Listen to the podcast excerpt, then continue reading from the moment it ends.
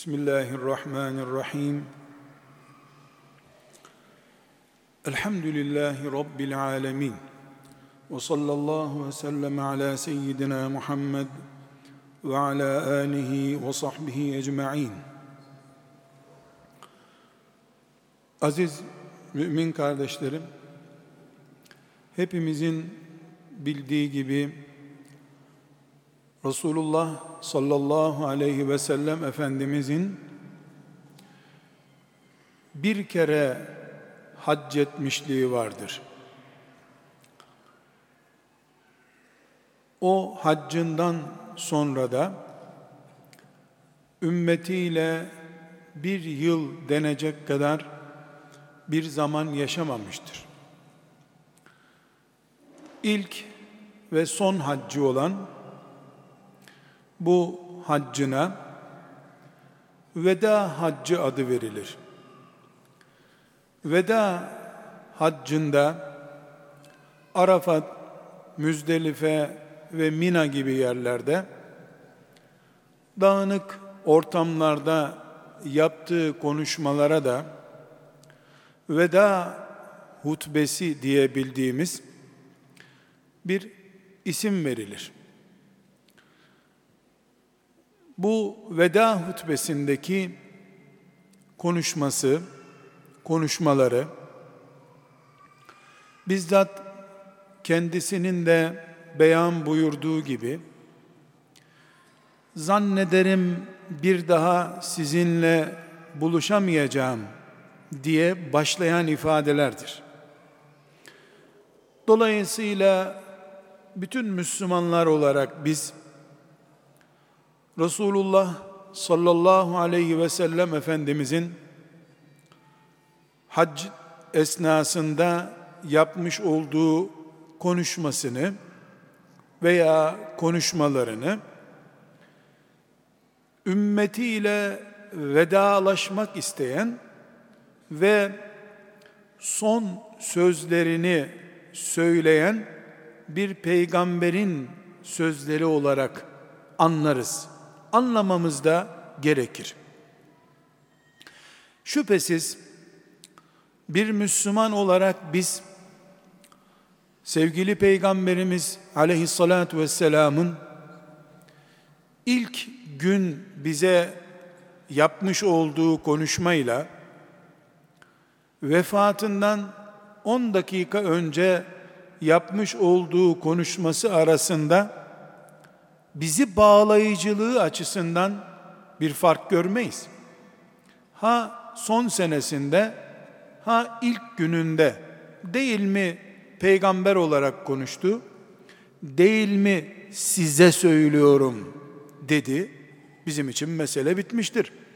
Ama özellikle son konuşmamdır.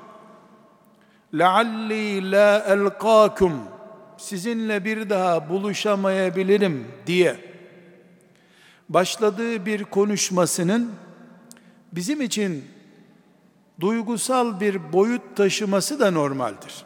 Böyle de olması gerekir. Çünkü sevgili Peygamber aleyhisselam Efendimiz son konuşmalarında özellikle bizim muhakkak dinlememiz gerektiğine inandığı şeyleri söylemiştir.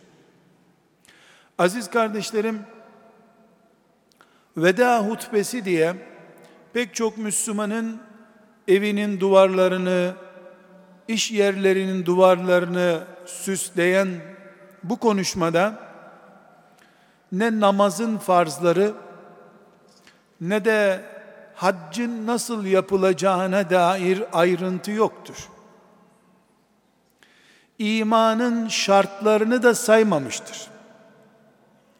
Konuşmaya başlarken korkarım size son konuşmamdır demiş ve özellikle kıyamete kadar Muhammedur Resulullah diye iman edecek olanlara Peygamberimin son sözleri bunlardır.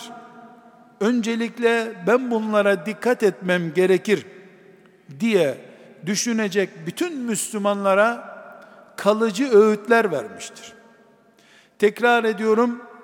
Veda haccının veda konuşmasında namazın, haccın, orucun ayrıntıları yoktur. Filan surede filan ayet şöyledir diye bir tefsir dersi de yoktur. Ama dikkat ediniz, veda hutbesi Müslüman öldürmekle başlıyor. Veda hutbesinde faiz var. Uzun uzun. Veda hutbesinde dikkat edin. Kadınları Allah'ın adıyla emanet aldınız var. 23 yıllık peygamberliğini bir sahifelik konuşmada özetleyerek gitmek isterken Resulullah sallallahu aleyhi ve sellem Efendimiz bunları söyleyip gitmiştir. Bize namazı şu saatte kılın 23 sene dedikten sonra son sözünde benden sonra sakın birbirinizin boynunu vurmayasınız diye ikaz ederek gitmiştir. Din namazın üstünde duruyor diye senelerce öğüt verdi. Son sözünde namazı da, orucu da, her şeyi silip götürebilecek olan büyük bir tehlike, ümmetinin içinde birbirine silah doğrultulabilecek günleri ikaz ederek gitti. Müminler olarak biz Resulullah sallallahu aleyhi ve sellemin üzerinde duygusal ve bizi derin düşünmeye sevk etmeyecek herhangi bir araştırmadan hayır görmeyiz. Biz Resulullah sallallahu aleyhi ve sellemi cennet sebebimiz olsun. Cennete girmekte fiilen ve gerektiğinde de sözlü olarak şefaatçimiz olsun diye peygamber biliyoruz. Sallallahu aleyhi ve sellem. Eğer o yarın bizimle buluşacağı günün buluşmayı engelleyecek sıkıntısı olarak birbirimize silah doğrultmamızı hatırlatmayı veda konuşmasında da ihtiyaç olarak gördüyse biz bugün ve yarın kıyamete kadar bütün Müslümanlar olarak belki de ilk düşünmemiz gereken bir Müslümanın üzerime sıçramış kanı ve hakkı var mı endişesi olmalıdır. Çünkü Peygamber aleyhisselamın en son konuşmasının ilk endişesi birbirimizin haklarını çiğneyerek Rabbimize gitme tehlikemizdi. Biz bu tehlikeyi şu anda hissetmiyor olsak bile kendi rahatımızdan dolayı o bugünleri ve yarınları Allah'ın göstermesiyle gördüğü için bir tehlike olarak bunu bize ikaz etmiştir. Aziz kardeşlerim, biliyorsunuz hac ibadeti Zülhicce ayında yapılır. Zülhicce ise haram aylardandır. Yani Kur'an'ımızın gökler ve yeryüzü yaratıldığından beri Allah'ın mukaddes gördüğünü buyurduğu ayette sabit olan aylardan bir aydır. Sallallahu aleyhi ve sellem Efendimiz haccındaki konuşmalarında veda hutbesindeki konuşmalarından birinde Cabir radıyallahu anh'ın rivayet ettiği uzun hadisi şeriflerden ve diğer sahabenin anlattığında özellikle bir bölüm bugün bütün müminler olarak İslam toprağı üzerinde veya bizim bünyemizde şeytanın hangi projeleri yürüttüğünü görmemiz bakımından önemli bir ipucu veriyor. Kardeşler, olayı anlatan sahabi diyor ki, Resulullah sallallahu aleyhi ve sellem devesinin üzerinde bulunduğu bir esnada yanındaki sahabiye insanları sustur bakayım demiş. Herkes susunca da buyurmuş ki bugün hangi gündür? Olayı nakleden sahabi diyor ki o günün kurban bayramının birinci günü olduğunu biliyorduk. Ama herhalde başka bir isim söyleyecek diye cevap vermedik. Buyurdu ki bugün kurban bayramı günü değil midir? E, öyledir ya Resulallah dedik. Sonra buyurdu ki hangi aydayız? Yine düşündük ki yahu ayı biliyor zilhicce ayında hac ediyoruz zaten. Herhalde başka bir şey söyleyecek. Cevap vermedik. Buyurdu ki Zülhicce ayında değil miyiz? Evet ya Resulallah. Zülhicce ayındayız. Yani haram aydayız. Neredeyiz? Mekke topraklarındayız. Sonra buyurdu ki, bakın ey müminler, ey iman edenler, Resulullah sallallahu aleyhi ve sellemi bize veda konuşması yapar gibi Bukhari'den, Müslim'den ve Tirmizi'den dinleyelim şimdi. Sahih bir kaynaktan dedikodu, gazete haberi gibi değil. Allah'ın peygamberini anlatan peygamber anlatma düzeyinde ciddi olan bir kaynaktan bakın ne buyurmuş. Ey insanlar demiş. Nasıl bugün kurban bayramı günüdür, mübarek gündür. Nasıl bugün Zilhicce ayındayız, mübarek bir aydayız. Bugün mübarek yer Allah'ın şehri Mekke'deyiz. Aynen Mekke gibi, Kurban Bayramı günü gibi ve Zülhicce ayının olduğu gibi kanlarınız, mallarınız, namusunuz birbirinize haramdır dikkat edin buyurmuş. Kardeşlerim, Peygamber aleyhisselam Efendimiz bir şey anlatacağı zaman girizgah yapmak zorunda değil. Diyebilirdi ki kimse kimseyi öldürmesin. Kimse kimsenin namusuna dil uzatmasın.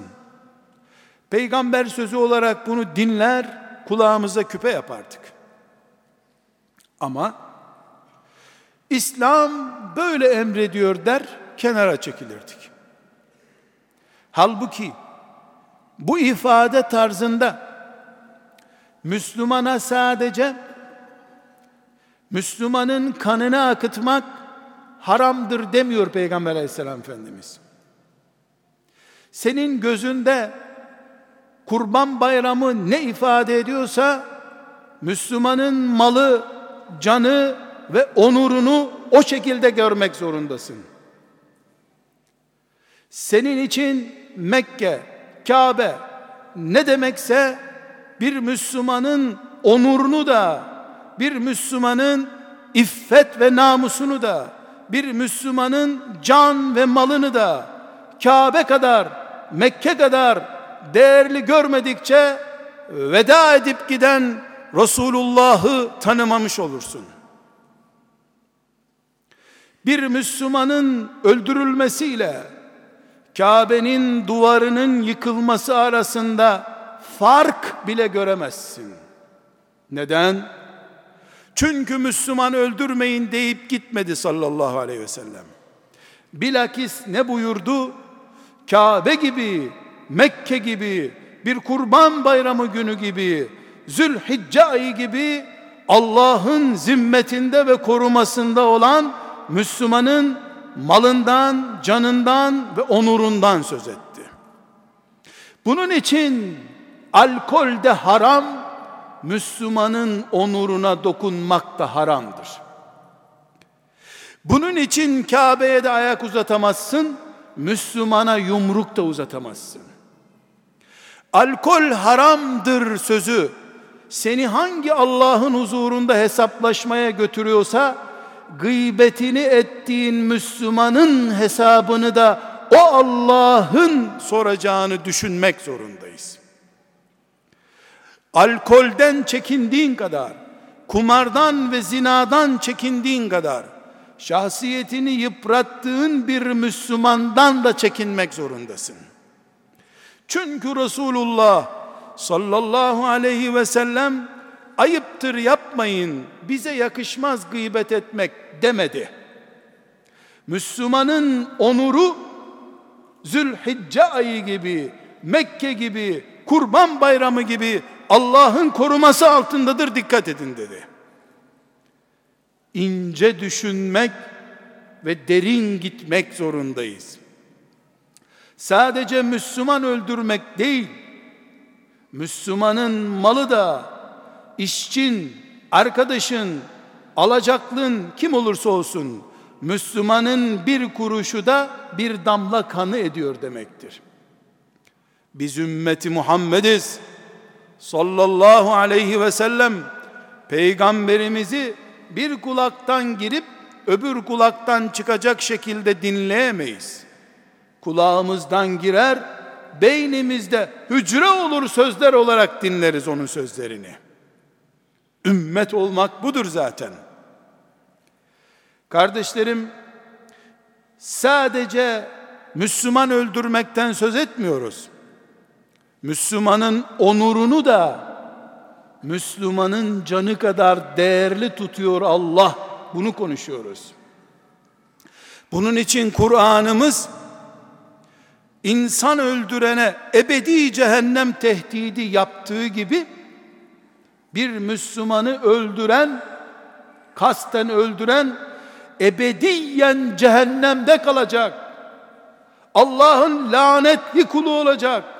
En ağır azaplara düçar olacak diyen Kur'an ayetinin ilerisine gittiğinizde hani Müslümanı kılıçla kurşunla yere seren insana ebedi cehennem tehdidi yapan Allah Hucurat suresinde Müslümanın arkasından dedikodu yapanı onun etinden kebap yapan canavara benzetiyor.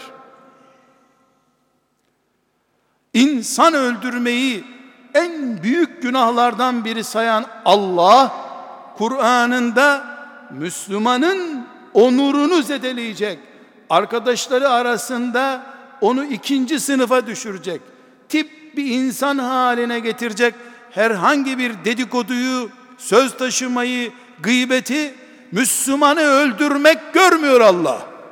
Müslümanı öldürmek gibi dese bunu bir mecazi mana olarak algılayacaktık diye belki de Allah öldürdün, öldürdükten sonra da mangal yapıp o Müslümanın ciğerlerinden kebap yapmış canavar olarak görüyor.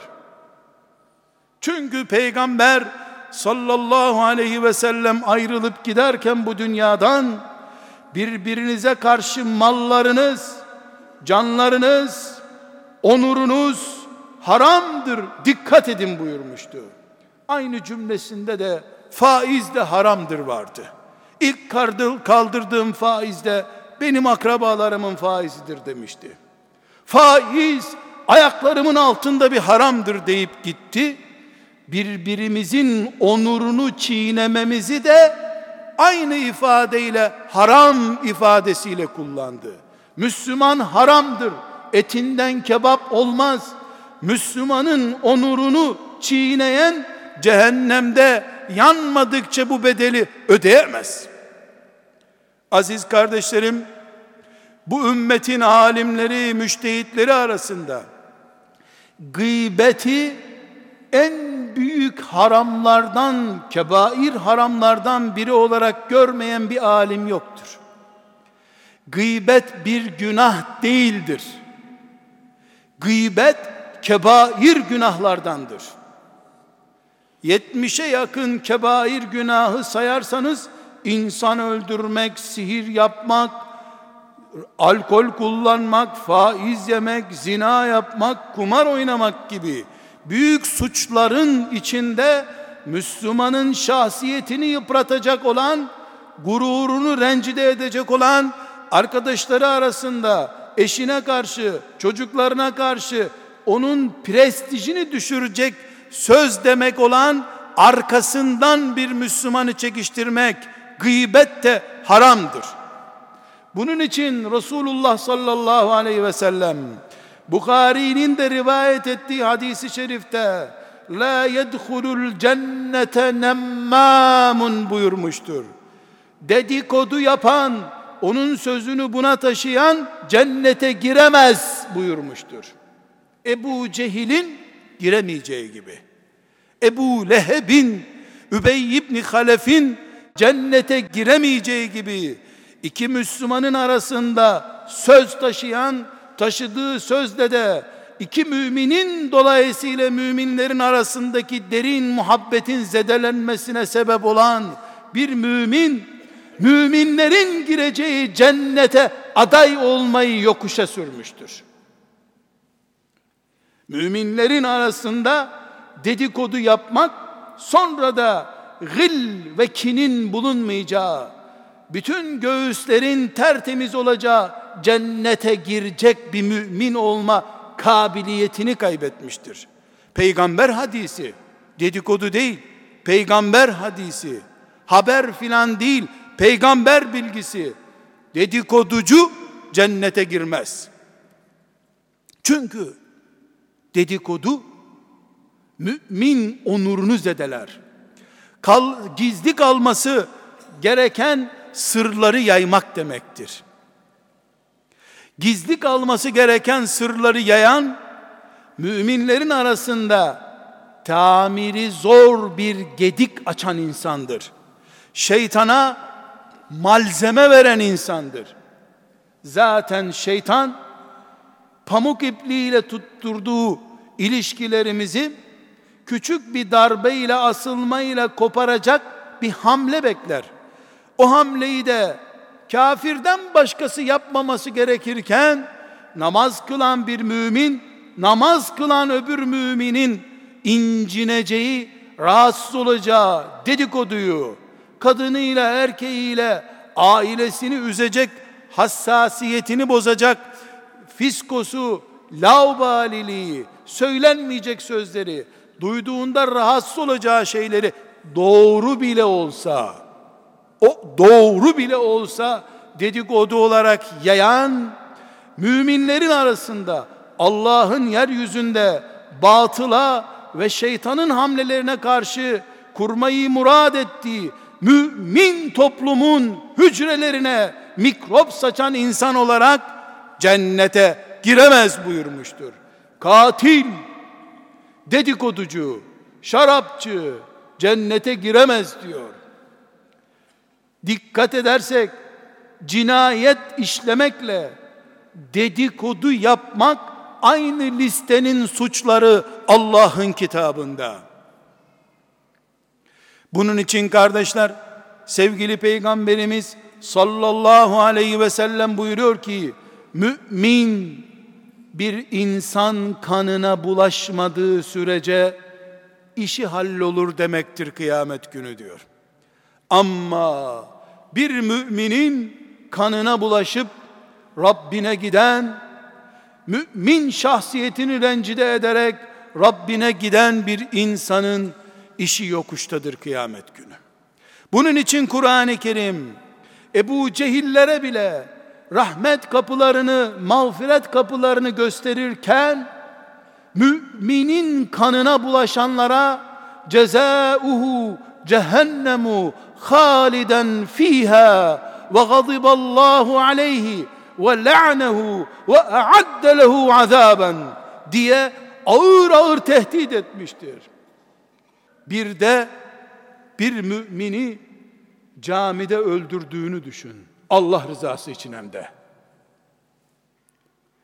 Kardeşler, hiç kimse yahu veda hutbesinde bunları konuşmanın ne gereği vardı diye zannetmesin. Çünkü şeytan kimi nereden bıçaklayacağını çok iyi bilir. Asıl darbenin nereden gelebileceğini çok iyi hesaplıyor. Zira sallallahu aleyhi ve sellem Efendimiz'i veda hutbesinde bu sözleriyle dinledikten sadece 40 sene sonra 41 değil 40 sene sonra damadı Allah'ın veli kulu Ali bin Ebi Talip bir sabah namazını kılarken bir mescitte bir mümin tarafından öldürüldü. Demek ki hayal değilmiş bu. Hayal değilmiş. Filan kafir sisteme kızıp cuma namazı kılan Müslümanlardan bombalayarak intikam alma ruhu şeytanın içimize sokabileceği bir hastalıkmış demek ki. Kafire kızıp mümin öldürürsün. Neden? Çünkü böylece şeytan bir taşla pek çok kuş vurmuş olur.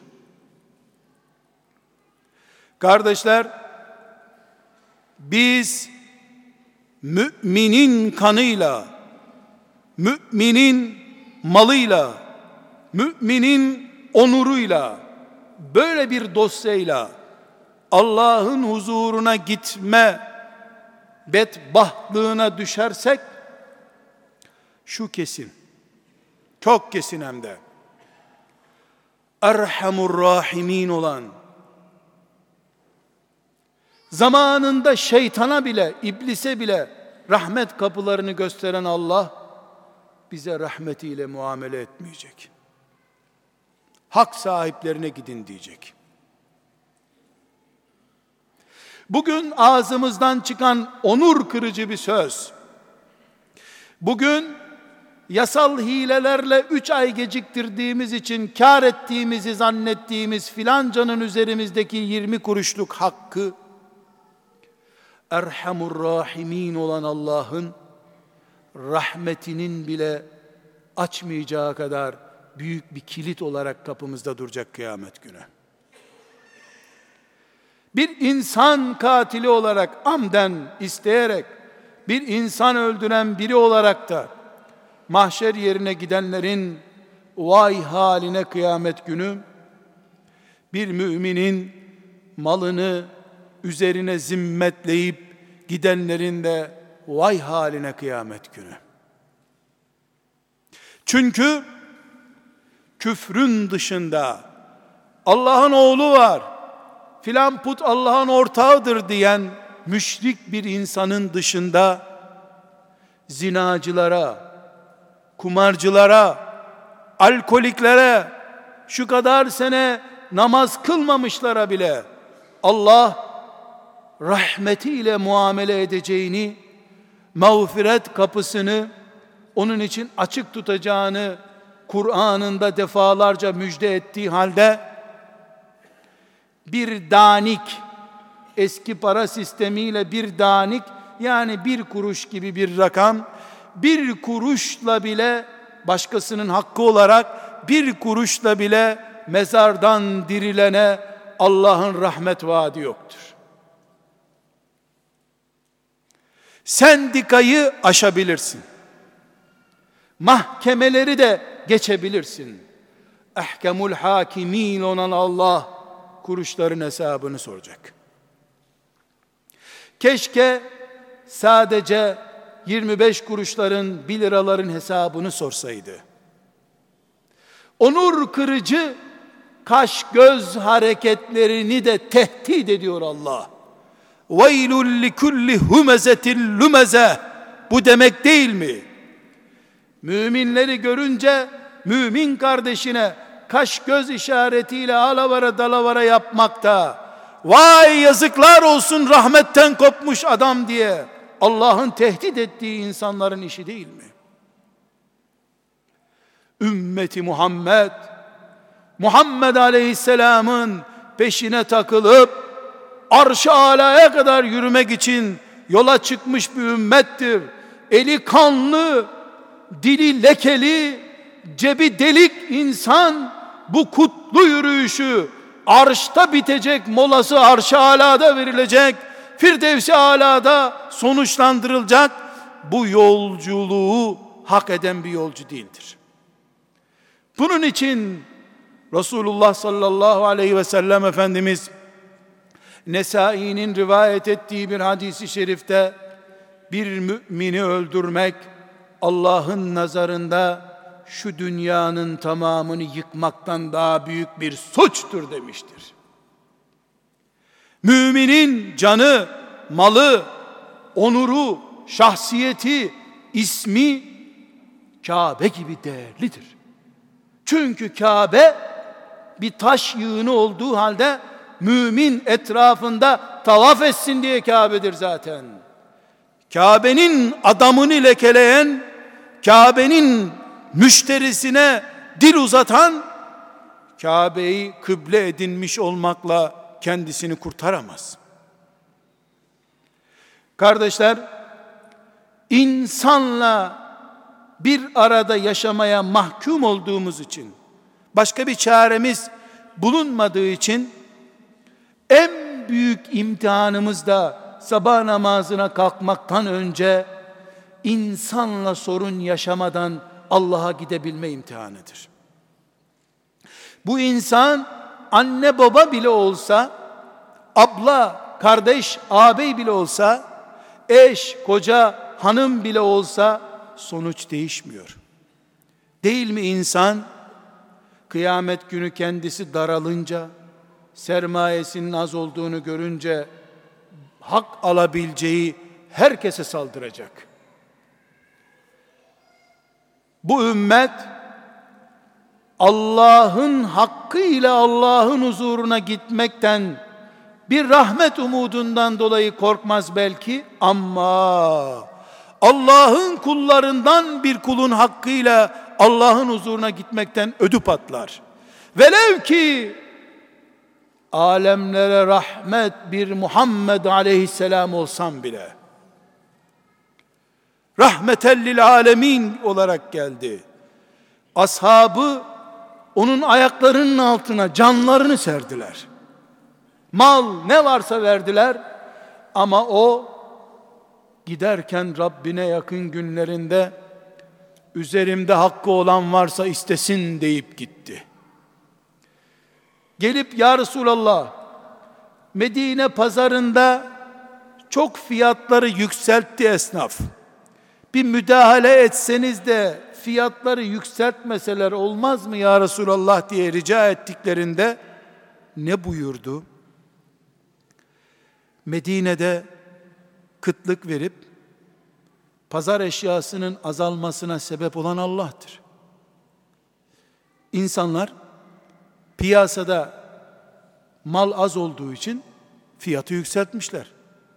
Ben yetkili biri olarak şu fiyatları şu kadara indirin dediğim zaman onlara bir çeşit zulmetmiş olurum. Yarın esnafa baskı yapmış biri olarak Allah'ın önüne çıkamam ben dedi. Kul hakkı, kul hakkı. Esnafın karşısına devletin sana tanıdığı imza yetkisini göstererek eh diye helal helal rüşvetler toplayan biri de kıyamet günü şefaat ya Resulallah diye kapısına dayanacak bu peygamberin. Gerçekler acı olabilir. Ama gerçekliği değişmez. İşte peygamberimiz esnafa baskı yapan bir insan olarak Allah'ın huzuruna çıkamam ben dedi.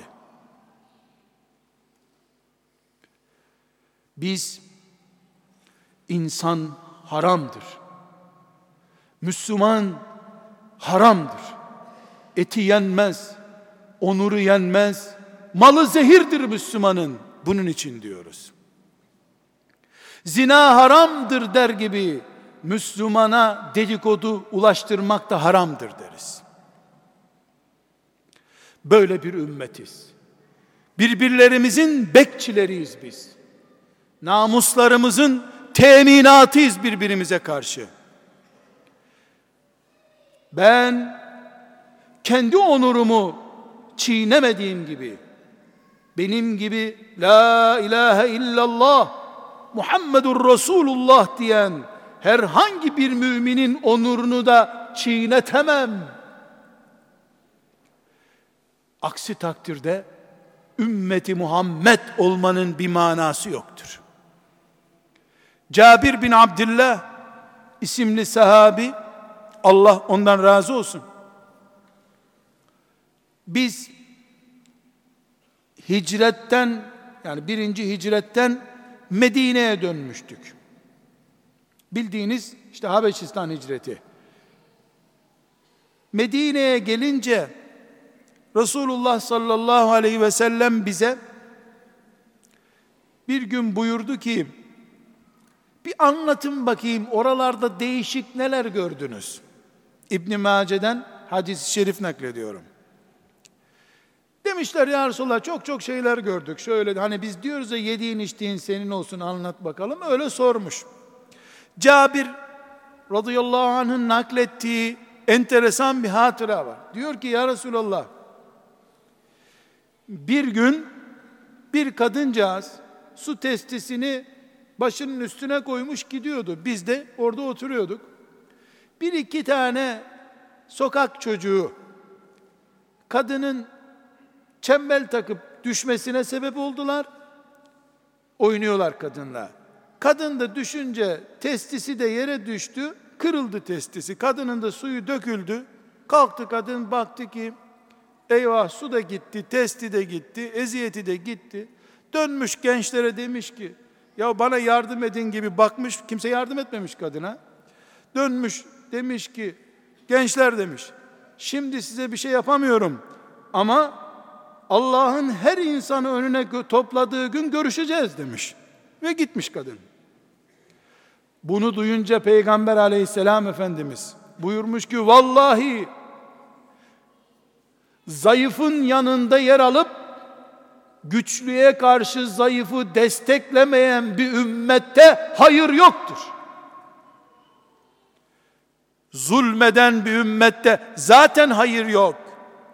Kadının testisini kıran zaten şer adam. Ama zayıfın yanında olmayan, mazluma yardım etmeyen, zalıma karşı örgütlenmeyen, sivil veya resmi bir örgüt sisteminde yer almayan, zulme karşı kendisine değmeyen yılan duaları yapan Müslüman, bu ümmetin hayırlı ümmet olmak vasfını hak edememiş Müslümandır. Böyle bir ümmet hayırsız ümmettir diyor sallallahu aleyhi ve sellem Efendimiz. Sadece Müslümanın öldürülmemesi, Müslümanın malının çalınmaması, hakkının yenmemesi, Müslümanın onurunun çiğnenmemesi, Müslümana karşı hakaret yapılmaması, gıybetinin yapılmaması, Müslümanın dedikodusunun yapılmaması yeterli değil. Böyle bir şeye karşı bu büyük cürme Allah'ın affetmediği kul hakkı olarak huzurunda topladığı zaman kullarını hesabını soracağı cinayete karşı da Müslüman örgütlü ve bütün ümmetin onurunu dolayısıyla insanlığı koruyan bir mekanizmanın içinde olması lazım. Ümmeti Muhammed farkı budur. Çünkü bu ümmet dağlara çekilen 70 sene insanoğlunu görmeden ibadet eden İsrail oğulları ümmeti değildir. Bu mağarada kendisine din gelip şehre inip insanlara o dini kalk yorganını at ve bir daha yatmamak üzere sen insanlarla beraber yaşa denen Muhammed Aleyhisselam'ın ümmetidir. Zulmetmez, zulme seyirci olmaz, çalmaz, çalınmasına müsaade etmez, onur kırmaz, onuru kırılanın yanında olur. Ümmeti Muhammed farkı. Bu değeri veren Allah'tır. Bu görevi veren de Allah'tır. Celle Celaluhu. Bu sebeple kardeşler üzerimizde Müslümanın kanı seyirci olarak da olsa Müslümanın kanı, Müslümanın malı, Müslümanın onuru ve ırzına dair ithamlar varken Allah'a gitmeyeceğiz.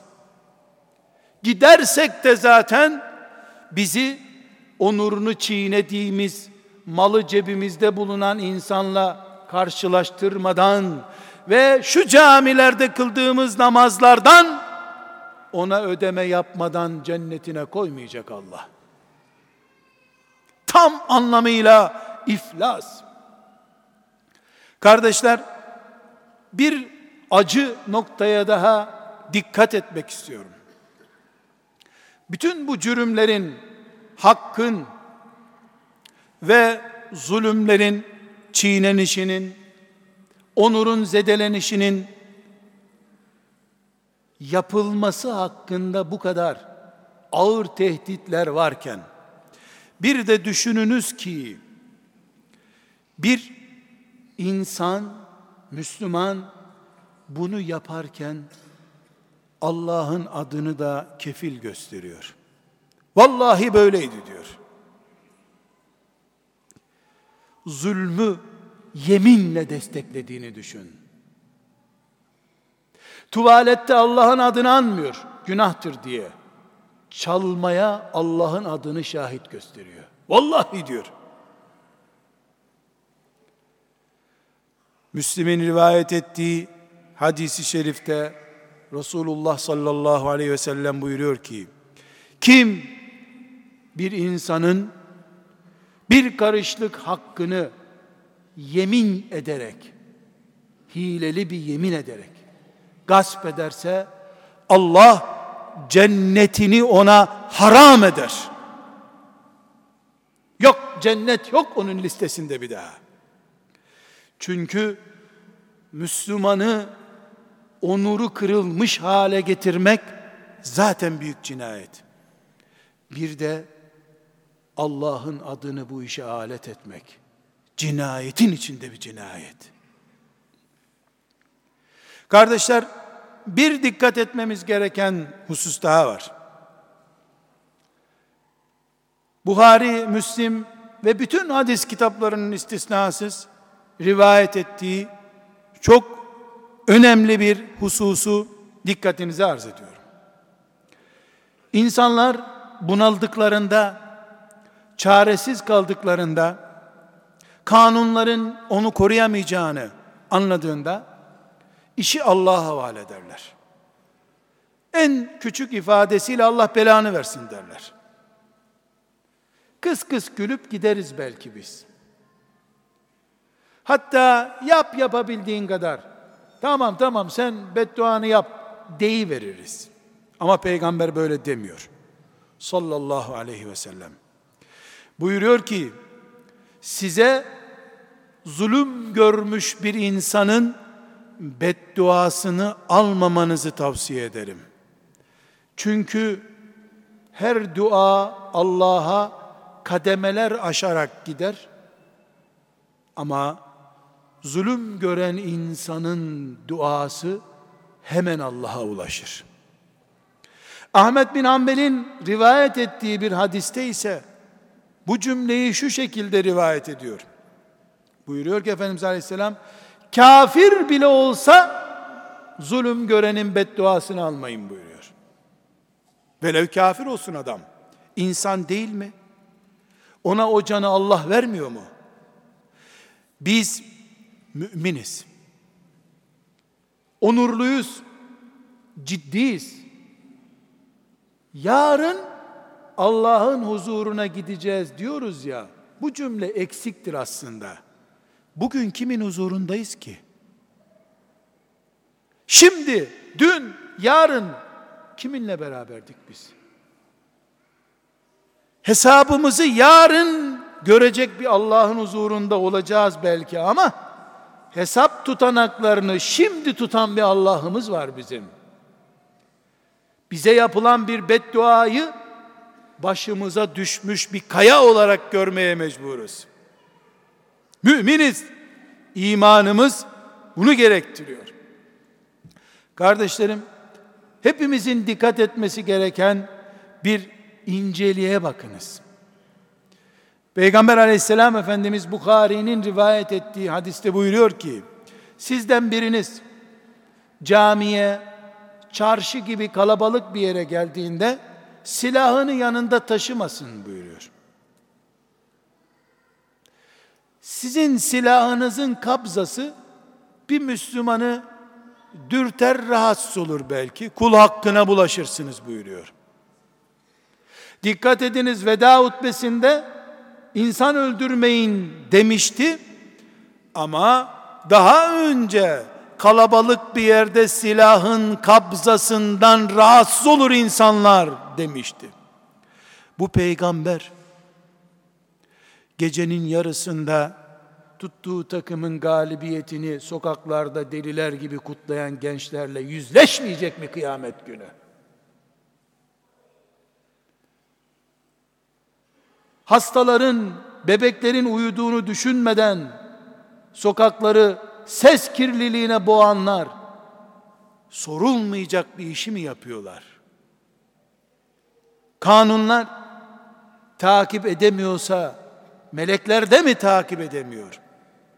Kardeşler çıkıp Mescidi Haram'da Medine sokaklarında filanca şöyle kötüdür, filanca böyledir diyenlere değil bu herhalde.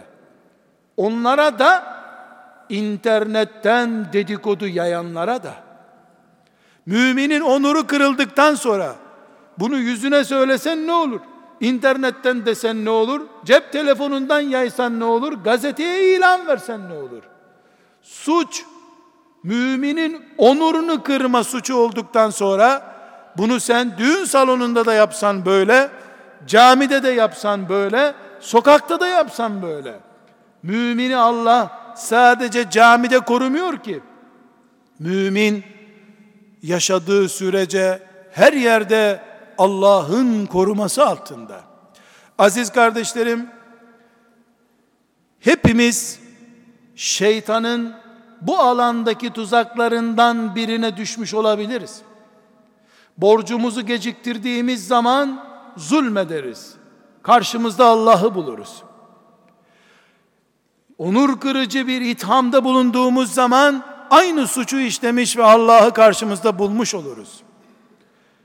Yeğenimizin tapudan haberi yok diye tarlaların sınırını lehimize çevirecek şekilde bizden zulüm görmesi de bu anlama gelir. Ve hepimiz şu peygamber ikazını kulağımıza küpe yapalım. Buyuruyor ki kim sabah namazını kıldıysa o Allah'ın zimmeti altındadır. Ne demek zimmet? Özel koruma altında demek. Sonra buyuruyor ki sabah namazını kılmış biriyle sürtüşmeyin. Allah'ı bulursunuz karşınızda, soluğu cehennemde alırsınız. Mümin ve sabah namazı kılmış. O gün Allah'ın koruması altında. Ona iftira ettin, onurunu kırdın, malına zarar verdin, mülküne zarar verdin, ırzına dokundun, ırzıyla itham ettin veya kanını akıttın. O gün sen Allah'ı karşına alacak en ağır cinayeti işledin. Kendi kendine yorum yaparak kurtulamazsın. Sadece sabah namazını kıldığı için hakkında konuştuğun zaman bir müminin onurunu kırdığın zaman senin cezan Allah'ı karşında bulup cehennemde yuvarlanmak sadece sabah namazını kılan bir mümine dokunduğun için ömrü teheccüd namazlarıyla geçmiş şu kadar senedir de mezarında Rabbi ile baş başa kalmış bir alimi bütün cahil halinle internette çekiştirdiğin zaman ne olur acaba? Sanki İmam Gazali değil de filan kahvedeki bir tiryaki bahseder gibi bahsediyorsun. Sadece sabah namazı kılan bir mümine dokunma diyor Allah. Sen şu kadar sene müminlere sabah namazı kıldırmış, sabahlara kadar Kur'an okumuş, Allah dostlarıyla çekişiyorsun, kavga ediyorsun. İslam temizlik dinidir. Sokakları da temizdir müminlerin, dilleri de temizdir. Elleri de kandan temizdir. Müslümanlar temizdirler. Alkol kullanmazlar. Dosyalarında alkol suçu yoktur. Çünkü alkol haramdır. Hiçbir müminin dosyasında da öbür mümine dair bir hak olamaz. Çünkü Müslüman da alkol gibi haramdır. Üstüne tutulmaz. Müslüman inciltilmez. Muhammed aleyhissalatu vesselam bu sözlerle veda edip gitmiştir. Ve sallallahu ve sellem ala seyyidina Muhammed ve ala alihi ve sahbihi ecma'in velhamdülillahi rabbil alemin.